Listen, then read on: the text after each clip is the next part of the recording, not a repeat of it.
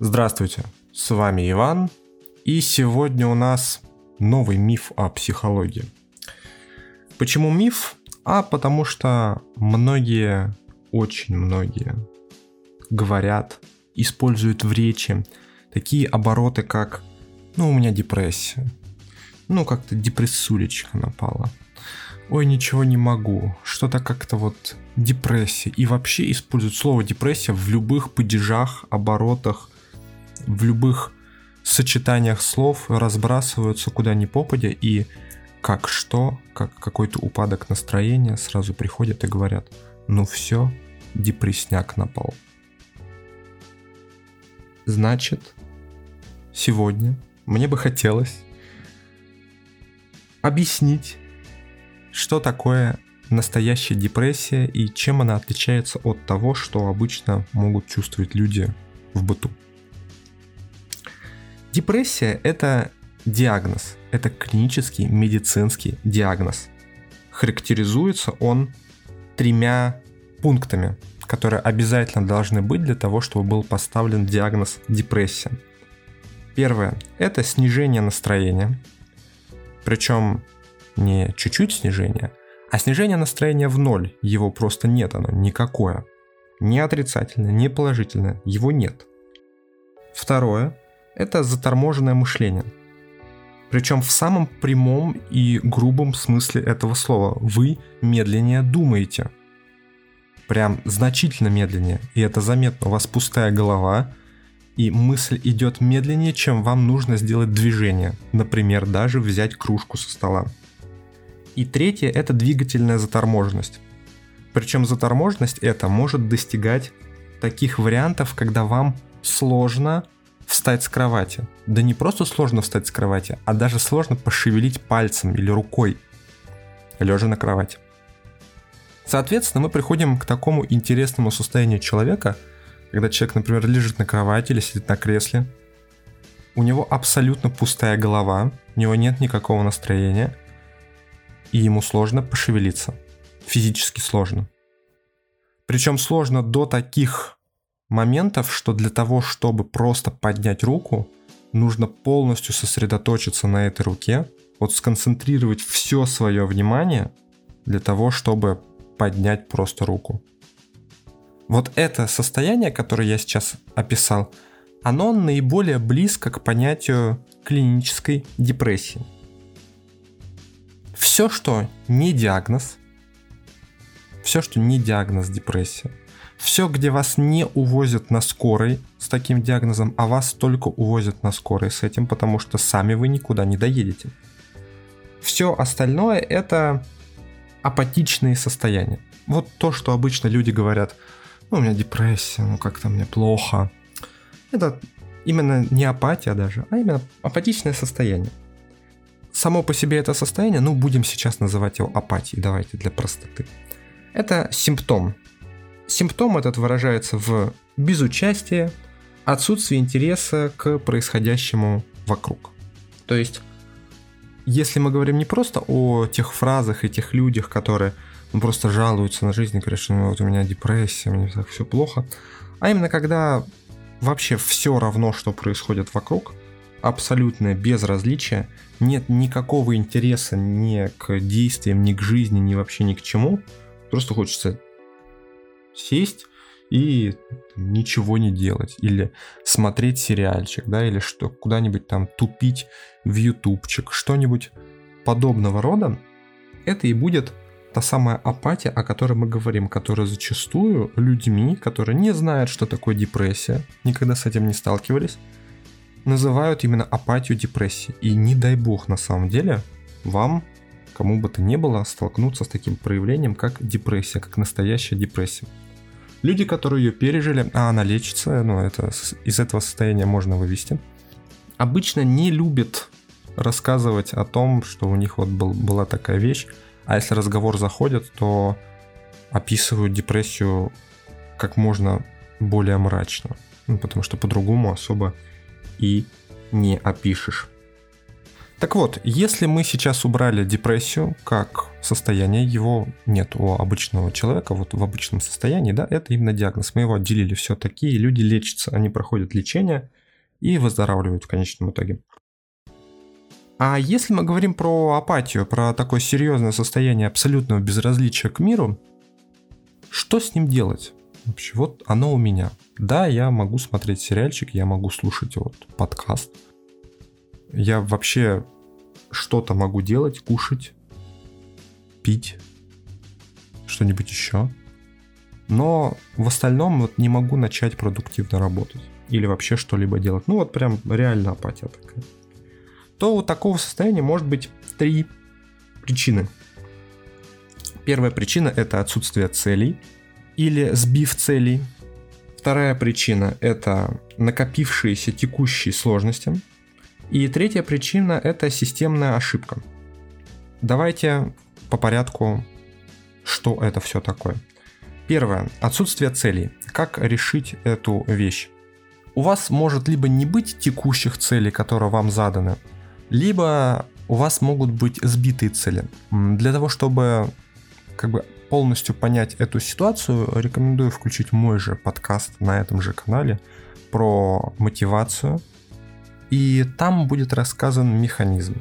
В принципе, если вы прослушаете этот подкаст, у вас не возникнет никаких вопросов, вы просто последуете тем примерам, какие я там называю, и вы вполне самостоятельно эти цели для себя выстроить, понять свою схему потребностей, мотивов, целей и решить вопрос с апатией вот прямо сегодня. Это не сложно. Вообще запрос на то, что мне очень тяжело без целей или очень сложно выстраивать цели в жизни, достаточно частый а, у клиентов. И он обычно решается ну, за одну встречу. В редких исключениях за 2-3, но никогда не больше трех. Поэтому, чтобы такого было меньше, можно послушать этот подкаст и послушать подкаст про мотивацию. Они достаточно полезны. Я, в общем, для этого и пишу голос. Вторая причина – это накопившиеся текущие сложности. В чем тут прикол? Казалось бы, банальная причина, да, ну много сложностей, мне плохо, да, не могу их решить. А смысл в том, что а, по факту это схема болезни. Ну, то есть точно такая же схема, как и при физиологическом заболевании. Если долго давить в одну точку, на коже, например, да, или на глаз, на вообще на любую ткань, если долго оказывает на нее воздействие, то начинается некроз. Вот можно сказать, что психика работает точно так же. Если она будет испытывать, испытывать постоянное давление извне, то в какой-то момент она скажет «стоп, подожди, я так не могу», и начнет, ну, не некрозить, не прям отмирать, да, но вести себя наиболее отрешенно от всех сложностей и отрешенно от давления, которое на нее оказывают. Соответственно, вы просто будете чувствовать такую апатию, и эта апатия будет вас э, исключительно психологически, но никак иначе, спасать от постоянного давления. Это такое психосоматическое лечение организма самого себя. Как с этим быть? Тут достаточно тоже, с одной стороны, банальное, с другой стороны, комплексное решение. Ну, во-первых, нужно взять отпуск. То есть, э, во-первых, нужно понять, что на вас давит. Допустим, это какие-то семейные отношения. Ну, давайте возьмем, опять-таки, банальное. Вы живете с родителями, и от родителей получаете постоянный негатив в свою сторону. Это достаточно распространенное явление в России. Поэтому, если это так, то вам нужно буквально съехать. Если вы не можете съехать на совсем, то вам нужно взять какой-то достаточно продолжительный отпуск, продолжительный по меркам данного симптома это больше недели, и поехать отдохнуть. На самом деле результат вы почувствуете уже примерно день на второй, третий, ну в идеале, может быть, конечно же и по-другому.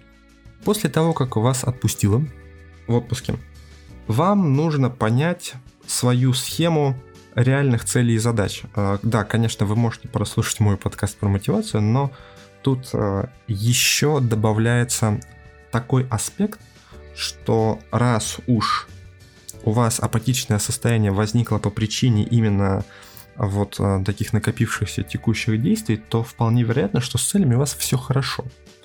Но состояние, в котором вы находитесь, сбивает вас с реальных целей, и ваша цель, допустим, продвинуться по работе, продвинуться по карьерной лестнице, съезжает на другую цель, на стороннюю цель, которая дает вам, например, ваши родители. То есть, например, э, ваши родители говорят, вам нужно получить больше образования, а то у вас мало, всего 5, нужно больше. И вы думаете, что ну шестое, высшее, да, обязательно, вот, ну как же, без этого никак. И тратите как бы свое время на решение каких-то задач, которые вам подкидывает мать, допустим, на цели, которые вам подкидывает мать, и вам самим уже кажется, что это ваши цели и задачи, то есть они не извне приходят, а, ну, как же так, это, это вот правильно все, что я думаю, я сам так думаю, это мое твердое решение. Нет, это не так. И подобное можно понять только как бы высвободившись от постоянного давления извне. Поэтому делайте это. Ну, потом можно еще и прийти ко мне, конечно, если сами не сможете. Третья причина – это системная ошибка. Вот тут уже все намного сложнее, и вы в одиночку уже вряд ли с этим справитесь, и вообще вряд ли ее обнаружите. А в чем суть? Мы живем не просто в прострации где-то. Каждое место, где мы обитаем, это своеобразная система. Причем системы могут быть с подсистемами, и э, мы можем переходить из системы в систему. О чем я говорю? Например, семья — это не просто сборище людей, где там мать, жена, дети, ну и кто в вашей семье может быть, да, там только жена, например, только мать. Семья — это система. Система, которая сама по себе имеет определенные законы, которая сама по себе имеет некий гомеостаз, некое нормальное состояние, к которому она стремится. Ваше рабочее место, рабочий коллектив, это другая система, рабочая система, у которой тоже есть определенные законы и определенное здоровое состояние, к которому она стремится. Соответственно, на примере семейной системы, это наиболее близкая мне тема, можно привести такой пример. Ваши родители, мама и папа, часто ссорятся друг с другом, но вот кричат и кричат постоянно. Эта ситуация ненормальная для семейной системы, для любой семейной системы. Между супругами всегда должен быть лад. Вас как ребенка, который еще не имеет большого количества психологических надстроек над психику, осознает, что система функционирует ненормально. Ну, можно сказать на генетическом уровне. Пока что просто обозначим это так. И вы начинаете как организм, как ребенок, как часть этой системы экспериментировать с действиями, которые могли бы привести к уравновешиванию этой семейной системы. Например, вы заболеваете, и вдруг неожиданно родители перестают ругаться и сосредотачиваются на вас, начинают вас лечить и очень мило друг с другом общаться. Все хорошо. То есть вы болеете, родители ладят друг с другом, плюс еще и заботятся о вас – Система говорит, решение найдено. И ваш организм говорит как бы, что решение найдено. Поэтому каждый раз, когда родители будут ругаться в будущем, организовывать какие-то обильные ссоры, будут начинаться черные дни в их отношениях, вы начнете заболевать. Хотите вы того или не хотите. Если это формирование из детства, то уже так сложилось. Вы знаете, подсознательно знаете выход из этого положения и через себя пытаетесь восстановить семейную систему. С апатией то же самое. Апатия может быть некой системной ошибкой. Ну, назовем это ошибкой. То есть где-то в системе происходит сбой, система ведет себя не так, как нужно, и вы своей апатией восстанавливаете гомеостаз самой системы. Да, сейчас, наверное, это сложно звучит со стороны, но это так. И поэтому из-за того, что это достаточно непростая теория, не очень очевидная, очень сложно эту ошибку найти самостоятельно. Э, не просто не будучи психологом, но даже будучи психологом найти ошибку в своей собственной системе, в системах, где ты сам участвуешь, тоже достаточно сложно. Нужно отделиться от этой системы на какое-то время и оценить ее сверху. Либо провести глубокий анализ э, без своего участия, что тоже довольно проблематично. Поэтому в этой ситуации самым правильным путем будет пойти как раз таки к психологу и пожаловаться на то, что у меня очень апатичное состояние, я не знаю почему это, я не могу от этого избавиться. Отпуск не работает, выстраивание целей, мотивов не работает. Что происходит, без понятия. Собственно, вот такой краткий ликбез по теме депрессии, теме, которая очень многих волнует, потому что, ну, часто это слово звучит прям очень. А если вам хочется задать мне вопрос или записаться ко мне на сессию, то вы можете написать мне на почту. Почта любезно указана в описании к этому каналу. Чтобы ее увидеть, вам нужно зайти на него с ПК. Там вы увидите почту, можете ее скопировать и писать. А на сегодня это все. Пока.